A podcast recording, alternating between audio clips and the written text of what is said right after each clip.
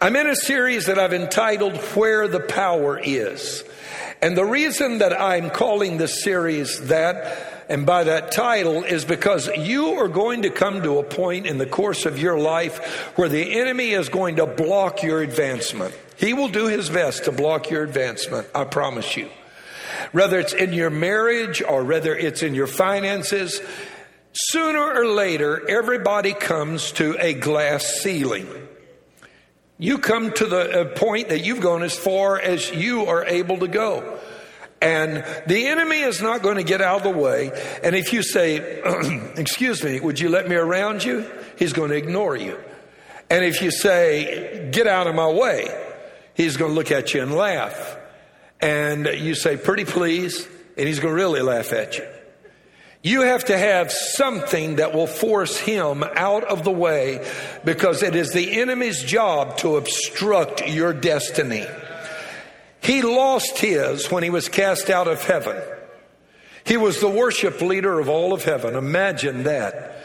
And when he forfeited his destiny and realized the anguish of living without a cause, and there's nothing more miserable and empty than that. He set about to rob you of your destiny and all of humanity, in fact. And you have to have something working for you strong enough to get him out of the way. And I call those power encounters. And that's why I've titled the series Where the Power Is. I keep, I keep coming back to that each time that our guest evangelist has to be away. To those of you online, you know exactly what I'm talking about. To inspire online, you've been at places where you know you can't go any further. I'm turning to a text in the Bible that is very familiar to everyone who is watching or who is here. And this is found in 1 Kings 19. It is by definition a power encounter. In verse 1, and Ahab told Jezebel all that Elijah had done, also how he executed all the prophets with the sword. Then Jezebel sent a messenger to Elijah saying, so let the gods do to me and more also if I do not make your life as the life of one of them that you've killed by tomorrow about this time. And when he saw that, and did you get that? I, have got you to, got to make sure you see it. When he saw that, not when he heard that. We'll get to this in a minute. But when he saw it, he arose and ran for his life and went to Beersheba, which belonged to Judah, and left his servant there. Verse 4 But he himself went a day's journey into the wilderness and came and sat down under a broom tree, what the King James called a juniper tree. And he prayed that he might die and said, It is enough. Now, Lord, take my life right now, for I'm no better than my father's. Lord, I ask you to speak to us today. Open your word to our understanding. Let the principles of your word be the guiding principles of our life. Illuminate your word through teaching today and be revealed through your word to everyone who is here that you may be glorified in Jesus' name. And everybody shouted and said, Amen. Amen. I won't say again, it sure is good to see you in the house of the Lord. Amen. So glad you're coming back to church. Here's this incredible story. I want you to see the irony in these verses. Elijah has just had this incredible power encounter on Mount Carmel with King Ahab and the prophets of Baal. He had prayed three and a half years earlier, and God closed up the heavens. Zip and not a drop of rain had fallen for three and a half years. God was calling Israel into account for their idolatry and their sins. And now it was time to deal with the issue of idolatry. Elijah sent word to King Ahab I want you to meet me with all of the prophets of Baal and Ashtoreth on Mount Carmel and we're going to have a showdown and we're going to see who is God and who is real. Either it's Jehovah or it's Baal and this Ashtaroth that you guys are worshiping. Gods are supposed to be powerful, right? And they're able to do things that mere mortals can't. So this was the proposition that Elijah set forth. The God that answers by fire, we're going to declare to be the real true God. And so he challenged King Ahab and the people, and these were the words he said, How long are you going to waver between two opinions? You don't know whether to go this way with Jehovah or go this way over here with Baal. You're caught in the middle. And that's how bad the situation had become in Israel that a nation that knew God at one time had now drifted to where they didn't even know who God was anymore. For all the world, it reminds me of the situation that must, much of America is in right now. And we look at this, search, this search, uh, circumstance and we see what is happening in this story and and it's almost like God, we need a power encounter right here in America. Amen. And so Elijah said, I want all of you to gather. We're going to gather on Mount Carmel. We're going to build two altars. You, the prophets of Baal and Ashtaroth, will build one. I'll build one to Jehovah God. You'll sacrifice your sacrifice, cut it up, lay it out on the altar. I'll do the same. And then we're going to pray. And whichever God responds to prayer, that's going to be Jehovah God. And all the people looked at each other and said, uh, sounds like a plan to me. I can almost imagine the prophets of Baal and Ashtaroth like were, oh, because they knew their God was powerless. They were under pressure. Everybody shows up. It's a big day. And Elijah sits back and he's chilling and he says, You guys go first to the other team. And so they get the kickoff right. And so they're praying and praying and nothing is happening. And they get more intense. And in their, their manner of worship, they would cut themselves until they bled. I hate when worship becomes painful. Some people's worship bleeds. And theirs did. They cut themselves until the ground is splattered red with blood. And Elijah doesn't say a thing. He's just like, mm, bring me another Coke Zero. And finally at noon, he gets up and leans up on his elbow and says, Hey guys, maybe y'all need to shout a little louder because maybe Baal went on a journey. And then he says, maybe he's taking a nap and you need to wake him up. And I'm not making this up. The original says, maybe he's using the restroom and he's indisposed and you can't hear him. He can't hear you, rather. And so if you shout louder, you might get his attention. And so they prayed and they pleaded until finally the afternoon came and it was the time of the evening sacrifice.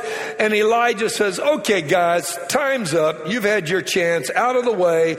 And so he walks over to his altar and he says to the people around, go get 12 barrels of water and they dig a trench around the altar to hold the water. And he says, dump it on the altar and on the sacrifice, and the whole thing is drenched, and the water is standing. And water is very precious, remember, because there's been a three and a half year drought. And what Elijah's getting ready to show folk is, you think it's hard and their God is having a tough time dealing with it, but the God I serve, huh, this is easy stuff, man. You may think it's a problem to heal cancer, but it isn't to God. you may think your situation is impossible, but God says, easy. Amen. All you got to do is touch him and he'll deal with the situation. Oh, hear what I'm saying. And so Elijah just simply prays a prayer, let the God that is God answer by fire. Whoa, there's a clap of thunder, a flash of lightning. And not only is the sacrifice consumed and the water, but the stones of the altar are consumed. They're vaporized. And everybody's like, and Elijah says, seize the false prophets and kill them. And he kills 850 of them. And Elijah looks over at King Ahab and says, You better get in your chariot and you better head on up to high ground in Samaria because it's been three and a half years since it rained. I'm the guy who stopped it from raining. I'm getting ready to pull the cork out right now.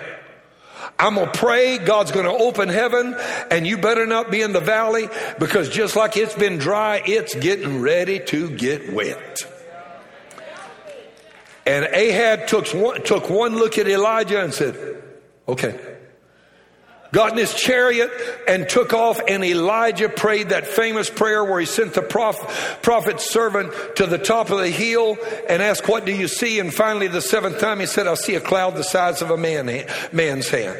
And that's when it started raining, and it rained. Man, did it ever rain. Now, between me and you, that's a power encounter. I mean, fire from heaven that not only consumes the sacrifice, but even the stones of the altar. And the same day he prays, and a torrential rain ends a three and a half year drought. I mean, like that's an endorsement from God. That's like God's stamp of approval. We're in an election campaign cycle. And so it's almost like God confronts the false prophets and says, My name is Jehovah God, and I approve the message and the messenger. Amen. Wow. For fire to fall and consume the sacrifice and the water and even the stones. To me, that's about as total and as complete an, an endorsement as you can possibly get from heaven. Talk about God's man of power for the hour. Elijah is, man, he is the man. And I'm thinking by the time Jezebel hears the news, this is what I'm imagining is going through Elijah's mind. When she hears that I called fire down from heaven and consumed the altar and the sacrifice and even the stones and it's raining because I prayed, she's going to fall down on her knees and she's going to repent right there. That's what I, I think he was believing would happen. But instead, when Ahab goes in and says, Baby, baby girl, Elijah just called fire down from heaven, humiliated your prophets, and then killed all of them. And on top of that, the reason it's raining is because he prayed and God heard his prayer. And she says, with murderous rage, you tell him that I am going to make him like one of my prophets that's dead by this time tomorrow. There's no revival. She doesn't repent. She gets mad. And Elijah, the Bible says, when he saw this, not when he heard it, when he saw it. Because our minds do not think in terms of abstract words. We think in terms of thought pictures. For example, if I say the word fence, F E N C E, some of you are thinking picket fence. Some of you are thinking, you know, uh, cyclone fence. Some of you are thinking, you know, a, fence that's a wall. But you don't think F E N C E because God didn't create your brain to work that way. God created your brain to work in terms of thought pictures. And so what Elijah is doing right now, when Jezebel sends him word that tomorrow about this time you're going to be like my prophets that you killed, he sees himself kneeling down, stretching his neck out on the chopping block, the executioner taking the sword and whack, and his head goes bloom, bloom, bloom, bloom, bloom. And he becomes terrified. And this is what I need you to understand. Because God's man of power for the hour doesn't have any more power any longer. And the great man of faith, his faith is suddenly like, whoop, it's gone. Disappeared. He's now terrified and he's suffering because of his fear He's thinking about the projected outcome and his, his, his reaction to fear is to go into deep depression. And so, doesn't that strike you as a little odd? And so he starts running. And he runs with his servant, and Elijah apparently was, I mean, he was all sinew and bone and muscle. He could run. He outran Ahab in his chariot, the Bible says it. And he runs and he's running in the opposite direction and he comes to Beersheba and he stops long enough to tell the servant, You can't run as fast as I can, you stay here. And he takes off so he can run even faster. And he runs a whole day's journey and finally comes to a bush, a juniper tree, they call it a broom tree over there, and sits down and say and says, "Okay, God, it's enough. Take my life." And God says, almost, I can almost hear God saying it to him. You got to be serious. If you wanted somebody to take your life, all you had to do is stay right there in Samaria. Jezebel would have obliged you very quickly. She would have taken care of you by this time tomorrow. Elijah is talking out of hyperbole based upon his emotion, his fear, his depression. And then he says this because fear always makes you over exaggerate the circumstance. I'm the only one left. There's nobody else that loves you. And God says, Elijah, I got 7,000 that have not bowed their knee to Baal. You're supposed to be the visionary holding up the standard, the man of God inspiring people to serve Jehovah God. You're supposed to be the one encouraging people to worship the true and living God. And here you are panicking and you've lost your vision. You've lost your faith. And now then you're saying you're the only one left. And you're wallowing in self pity, mired down in depression. And so today, I waited till now to give you the title of my message and I'm already well into it and won't be long preaching it. My subject today is the power in right versus wrong emotions. That even God's man of power for the hour got sidetracked because he allowed the wrong emotions to get a hold of his heart. And here's the point if you don't control your emotions, they will control you. I wish I could hear an amen. Listen to biblical formula. Philippians 4, 6 through 7. Be anxious for nothing, but in everything by prayer and supplication. That's intercession. You have the power to move heaven, to work in your behalf. With thanksgiving, let your request be made known to God. And if you give God your request in prayer and supplication with thanksgiving for what he's already done, it said, The peace of God, which surpasses all understanding, will guard your heart and minds through Christ Jesus. God will stand there and protect your thinking and protect your emotions. But He will only do it if you pray in times of need and with intercession and thanksgiving. And that's where most of us get off track. We don't take it to the Lord in prayer. I'm preaching better than you're responding. Hallelujah. I like to say that. Amen. In fact, you don't even have to respond. I'll say it myself. Pastor, you're really preaching today. Amen. And I am. You see, the real problem with Elijah is that he allowed his feelings rather than his faith to make his decisions for him. When you allow your feelings to make your decisions for you rather than allowing faith to make your decisions for you, it's not going to turn out real well. So, verse 3 says, When he saw, not when he heard what she said, when he saw what she said because he converted her words into mental images. And with Elijah, his fear, his depression, his loss of vision, his lack of commitment, all of it stemmed from one thing thinking the wrong thoughts. And that produced the wrong emotions. And you know what I'm talking about by the wrong emotions? It's feelings, right? Go on, everybody say that word feelings. Hit it, Lindsay. Feelings.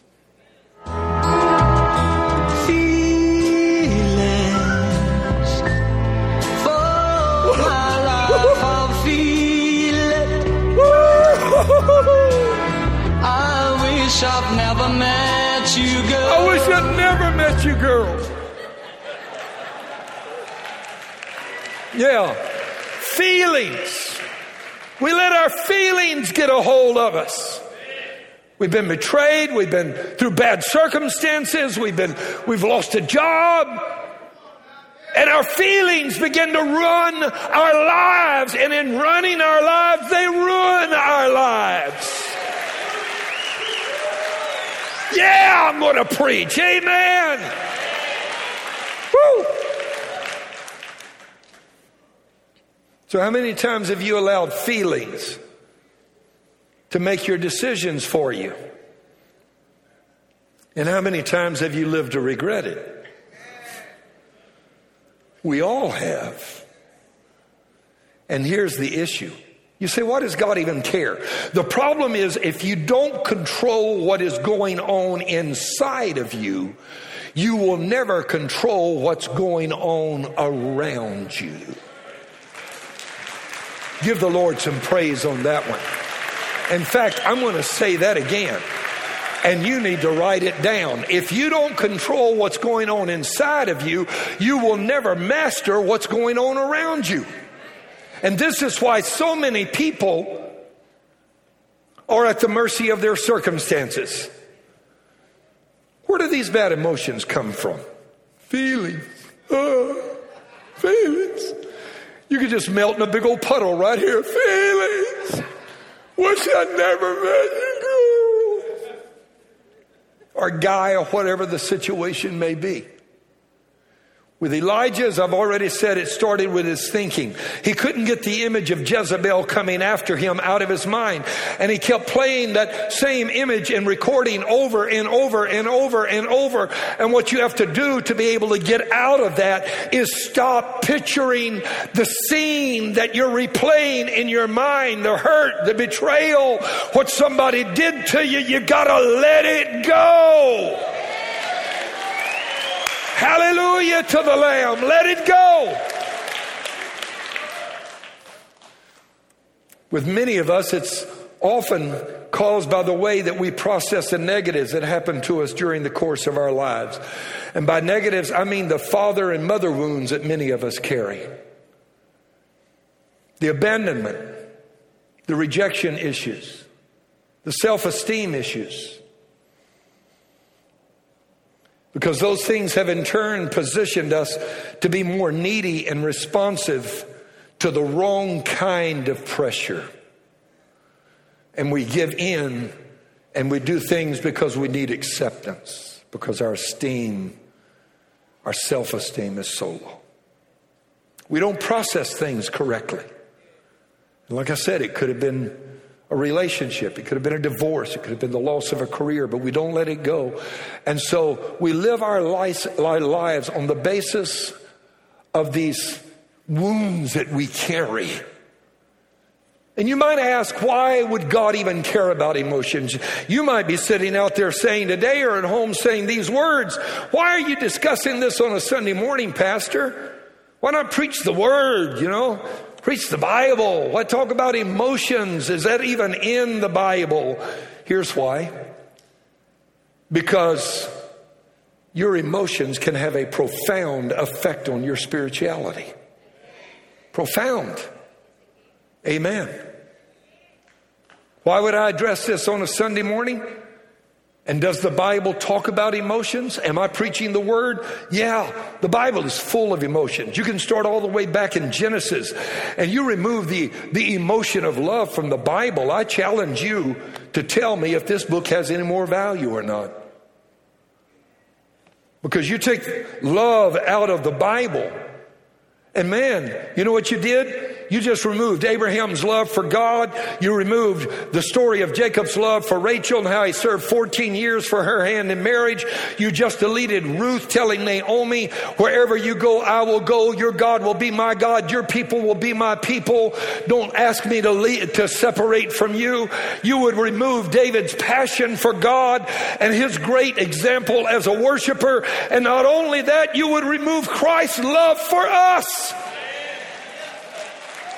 You would remove John 3:16 for God so loved the world. You would remove 1 Corinthians 13. Now abides these three faith, hope, and love, and the greatest of these is love. You would strip the Bible of its meaning if you didn't include the emotion of love. So the question is does God care about our emotions? Obviously because he sure put a lot about it in the Word. And if so, the question is, why? And that is the big question. I want you to understand that God knows that not learning to master your emotions in a positive way will hold you back from being who He created you to be for the rest of your life you will not fulfill the destiny that God gave you if you don't learn to master your emotions. Do you really think God was through with Elijah at that point? No, he had just achieved the greatest success of his ministry and career. Man, he should have been at the forefront leading all of Israel to revival. I mean, think about it. If he had enough faith to call fire down from heaven, consume the sacrifice, the water, the stones, pray and the heavens would be closed for three and a half years, pray again and they would be open. I got a feeling. There's feelings again. Feelings. I have an idea that he could have said, God, deal with Jezebel and God would have dealt with Jezebel. But instead, Elijah abandons the destiny that he should have fulfilled. And instead of leading Israel to an overwhelmingly positive state of revival, he walks away and says, I'm the only one left. Take my life and he gets bogged down in self pity. You see, because not only does the Bible talk about the positive emotions like love, it also talks about some people who were filled with the wrong kind of emotions. What would the Bible be like if it didn't include the story of the anger of Cain who killed his brother Abel because God accepted his sacrifice? You know that his anger wasn't really toward Abel, right? It was toward God. Because the Bible said that Abel offered first fruits or gave his tithe. Cain just gave an offering. So God blessed because the, the principle of the Word of God is you give your tithe, God will open heaven. And so it just happened. Abel gave his tithe and he naturally was blessed, and Cain gave his offering and and he was a little blessed, but not nearly as much. And he got mad. It wasn't really at Abel, it was really at God. But since you can't fight God, your arms are too short to box with God, he goes and kills his brother. You see. Or take the jealousy of Joseph's brother, brothers out of the Bible and that story and how their hatred of Joseph moved them to sell him into slavery. Or take the resentment that Saul had for David out of the Bible and how he spent years trying to chase him down and kill him. Take the animosity of the Pharisees and the Sadducees and the Bible toward Christ out of the Word of God and how it led them to crucify Jesus. Take all that out of the Bible. Wouldn't be the Bible anymore. So, in answer to the question that I posed a moment ago, does God care about emotions? Seems to me he does, because I sure put a lot of it in the Word of God. In fact, I'll point this out about the story of Jesus and the Pharisees and the Sadducees. If people can get so emotional they feel justified in killing Jesus, they probably won't be bothered much by anything they say or do to you if they get stirred up enough. And so, for society to exist, this book holds a plan. And that plan is you don't allow your emotions to just run rampant. You master them according to the Word of God. To do that, you have to learn a few things. And I want to go through a couple of them and then I'm done. First of all, you've got to recognize that God created you to have feelings. Yeah, He did. Emotions are not bad in and of themselves. God created you to have them. Even hatred, even anger. The Bible said, be angry and sin not. Times you need to be upset. You need to be upset at some of the things that are going on in our world. It also, David said, I hate every false way. The psalmist did. You need to have hatred in your heart toward some of these things. Did you know that Houston, Texas is the number one city in America for human trafficking? We should hate that. We should hate it. But it is. Sex trafficking goes on in this city like you cannot imagine. God created you to have emotions. He made us to be creatures that have emotions within us. And those emotions can help us stay balanced in life if they themselves are balanced. Good feelings like love, hope, joy, peace, those promote and nurture, and this is where I'm really going with it, an environment where faith can thrive. You see, many people don't realize there's a connection, connection between emotions and faith. And they're sitting out, you're, you know, if you're watching this at home or you're here, you may very well be sitting out there saying, But, Pastor, the Bible said faith comes by hearing and that by the Word of God. Yes, it does. But did you know your emotions can determine whether that faith has an environment to thrive and grow in or not? I'm going to show you. You remember Whenever the 12 spies came back from spying out the land, 10 of them had a bad report. They were afraid and they told Israel, and Israel's knees were knocking together and they were afraid. Here's my point their emotions killed the environment where faith could live. The wrong emotion destroyed their faith. I don't believe that Joshua and Caleb went out there and saw anything different than the other 10 spies saw. They saw the same giants. They saw the same problems. They saw the same walled cities. They came back, and you know what they said? They said, Yep, go. are some giants out there, but God said we can take them, so we can take them. They chose to act not on the basis of fear, but on the promises of God Almighty. And you have got to do the very same thing. You can live your life in the wrong emotions, and that chokes the faith right out of you. And that's why you have believers that have been in church for many, many years, are wonderful, wonderful children of God. Amazing. They love God with all of their heart, but they've never grown in faith the reason is they never understood the connection between emotions and faith. And every time they get a little of the word in their heart and their faith begins to increase, Satan goes, boo!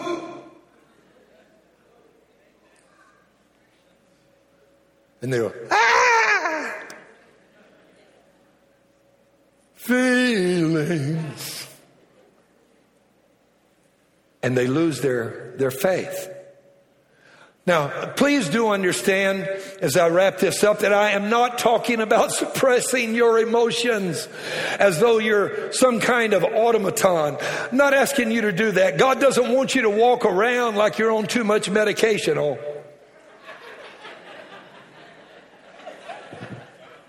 How you doing? Fantastic. I got a doctor to give me the good stuff. No. Not asking you to do that. Look at Romans 14, 17. For the kingdom of God is not eating and drinking, but it is righteousness, peace, and joy in the Holy Spirit. Did you get that? Two thirds of the kingdom of God is emotions. Righteousness or right living is only one third. Yet we were taught all of our lives that the kingdom of God is about how you live. That's only a part of it, it's only a third of it. 66 and two thirds percent of the kingdom is peace and joy in the Holy Spirit. That's emotions. Peace and joy are emotions, and that means the kingdom of God affects your feelings. Amen. Now, the truth is, though, that even when you're in the kingdom, as I said, you've got to manage your emotions. And so the Bible identifies a number of wrong emotions. I, don't believe you probably have ever looked at it like this before because I've never heard this taught, ever. But in Galatians 9, or, or uh, rather Galatians 5, I'm sorry, verse 19 through 21, it identifies the works of the flesh that are carnal. And this is what it said. They are adultery, fornication, uncleanness, lewdness, idolatry, sorcery, hatred, contentions, jealousies, outburst of wrath, selfish ambitions, dissensions and heresies, envy, murder, drunkenness, revelries, and the like, of which I tell you before, just as I also told you in time past, that those who practice such things will not inherit the kingdom of God. Now here's what you didn't notice. At least nine of those works of the flesh are emotions. Wow. You never heard that before, did you? In fact, the argument could be made that not only nine of the works of the flesh are carnal and are emotions, but the rest of them grow out of the wrong emotions. And God said, you're governed by your emotions, you're not going to inherit the benefits of the kingdom of God. Because these emotions are crowding out what I could do in your life and destroying the faith I'm trying to place in you to grow kingdom productivity. On the other hand, if you will look at the fruit of the Spirit in Galatians chapter 5, verse 22 through 23, what's this? But the fruit of the Spirit is love, joy, peace, long suffering, kindness, goodness, faithfulness, gentleness, and self control. Against such there is no law. All of those could be understood to either be emotions or attitudes, or certainly what grows out of the right emotions. So over here, you have this big category that are called works of the flesh. And when you look at them, you will find out many of those are simply emotions. Just emotions taken. And over here, you have the other nine fruits of the Spirit. And those are the right emotions. Feelings by themselves are unreliable. How do I know that? As a pastor, from time to time, I have people come up to me and say, Pastor, I feel like God has left me. Anybody in this building ever feel that way? Could I see your hand, please? Come on, raise your hand. Be honest. Be honest. I want to talk to you right now. I've been there, done that, got the t shirt, the whole thing, just like you. But watch this now. I know that my, that feeling is unreliable. Why? Because he said, I will never leave you nor forsake you. He's there even when I don't feel he is there. So what do I do if my feelings say he's not here? I say, feelings, you are wrong. He is here. He said, if I take the wings of the morning and fly to the uttermost parts of the sea, He's there. If I make my bed in the grave, He is there. That's exactly what the Word of God says. So feelings are unreliable. And when you talk about feelings, it is amazing the number of Christian people that act surprised as though they think emotions are beyond their control. They will even say things like, I can't help how I feel. Don't ever say that. Because it's not really true. The question is can you control your feelings or your emotions? Science tells us that we can actually influence our feelings toward the right direction. You can actually move your emotions or your feelings in the right way to be what they should be when they're not. And understand that doesn't mean we shut down emotionally, but rather it means that we're balancing our emotions by the teachings of the Word of God. I want to give you a couple of experiments. And I've done this, I think, two other times and, and maybe three times in the history that I've been here as your pastor during the years, and I'm in my 34th year. So it's about once a decade, but I'm going to do something right now. And I want, I want you to please, if you will, honor me. Now, some of you, some of you are too old to be able to do this. I'll let you decide if you fit in that category. But those of you that can, and you will participate with me, humor your pastor. I want you to stand up if you would. Get ready. Come on, stand up. Stand up. How many will help me out?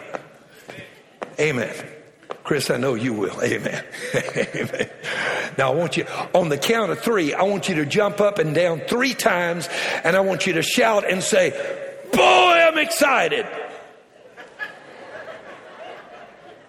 On the count of three. One, two, three. Boy, I'm excited. Boy, I'm excited. Boy, I'm excited.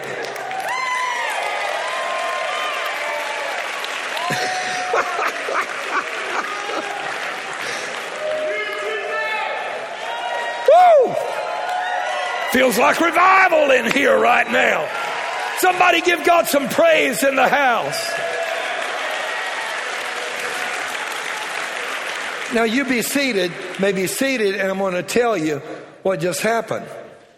They did a study at Harvard University where they discovered the effect that actions have upon emotions.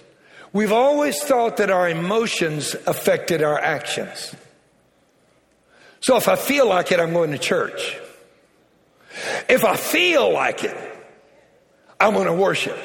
If I feel like it, I'm going to read my Bible. If I feel like it, I'm going to tithe. If I feel like it, if I feel like it, if I feel like it. You see where I'm coming from? And that has an effect upon us spiritually. Yes, it does. Because if we don't feel like it, we don't do it. And what they discovered is if you will do it, the feeling will come afterward. Somebody in the building shout hallelujah. I just noticed, is that Jade? Presidential candidate right there. Don't forget that on Tuesday, okay? Amen. I just saw her. She's been out busy campaigning. But watch this. This is what I'm trying to tell you. Your emotions are immediately subject to your actions. And if your emotions are not what they need to be, do what you would be doing if your emotions were already right. And the emotions will follow. It's the inversion effect. Amen. Now I'm going to show you exactly what I'm talking about right now. I have in my hand $150. 50. 150 right here. 150 smackaroos. Now, you got to understand.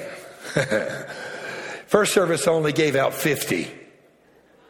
But somebody came and put some more money in my hand. They liked what I was doing. And so, amen. And I'm going to do something. My brother, right there on the aisle. Right, yeah, you. You pointed your finger at your chest first, right behind. Okay, right? No, no, no, it's you. Turn around and look backward. You right there. Let's see. No, no, the one right behind you, sir. I already had picked him out. Would you please come up here? Amen. I don't know. What's, what's your name, my brother? Ben Yeah, I remember you long. Uh, you pulled the that down just a, Of course I know who you are. Sitting so far back, I didn't recognize you. I'm sorry. This is $150. That is for you. Now you got to do something. Before I give it, you got to turn around, take your mask down. I'm going to put something in your hand. Just hold your hand up. Face the congregation. Take your mask down. There's a reason for this. I want to know, is he smiling right now?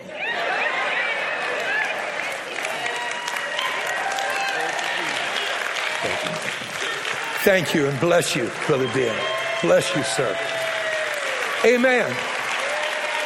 Somebody give God some praise in the house. Would you do that? Hallelujah. You see, here's the deal. I decided to do this four weeks ago. He didn't know, so his feelings did not match the reality of my decision that I had made four weeks ago. But once I gave it to him, you see, we've got a heavenly father that says, I decided before you were born, I have plans for your life. I want to bless you. I want to prosper you. I want to heal you. I want to anoint you. Somebody give God some praise in this house. Woo!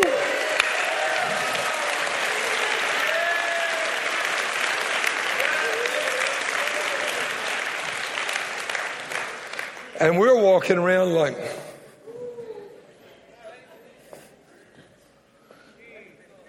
and God had already made the decision to bless us.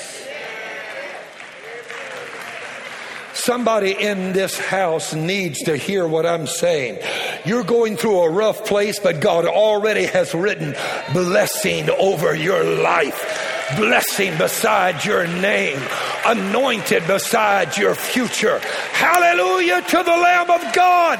God's already declared you're blessed coming in and you're blessed going out. You're blessed when you sit down.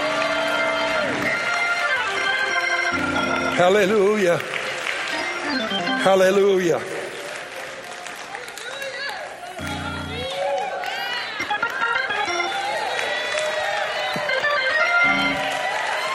Give him some praise. Somebody could get healed right now. Somebody could be filled with the Holy Spirit right now. Somebody could have a breakthrough right now. You see, in the natural realm, feelings have significance, but the order of their significance is reversed. In the natural realm, behavior influences feelings. That's the natural realm. It's the reverse of what we thought. But in the kingdom, there's a different equation. In the kingdom, faith supersedes feeling. And so the kingdom equation goes like this Amen. Faith precedes emotion, and emotion precedes behavior. That is to say, that if you will believe the Word of God, it will change the way you think and feel. And that's going to affect your life from that time forward. Hallelujah. Hallelujah. Give God some praise in the house right now. So you must train your emotions. A few years ago, there was a movie out, a kids' movie. I didn't watch it. Our kids are all grown and grandkids in different homes now. My wife saw it with one of our grandchildren. I asked her about it. But the movie is entitled How to Train Your Dragon. You got some dragons that need to be trained. And this is how you do it. Your emotions are your dragon, or the dragon is your emotions. In Colossians 3 and 32, set your affection on things above, not on things of the earth. The word set means to exercise. Woo. Exercise your affection. Sometimes it takes some work. to get your affections in the right place. They don't just move there because you ask them to.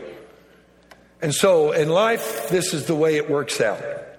You either have your human emotions that control your life, or you say, I choose to live by the principles of the Word of Almighty God. They will control my emotions. It's the spirit controlled temperament. Would you stand across the building, please? Train your dragon. Look at somebody near you. Say, train your dragon. This is what I want you to do. The next time a family member blows up, y'all ready? They just blow up, say, look at him and say, train your dragon.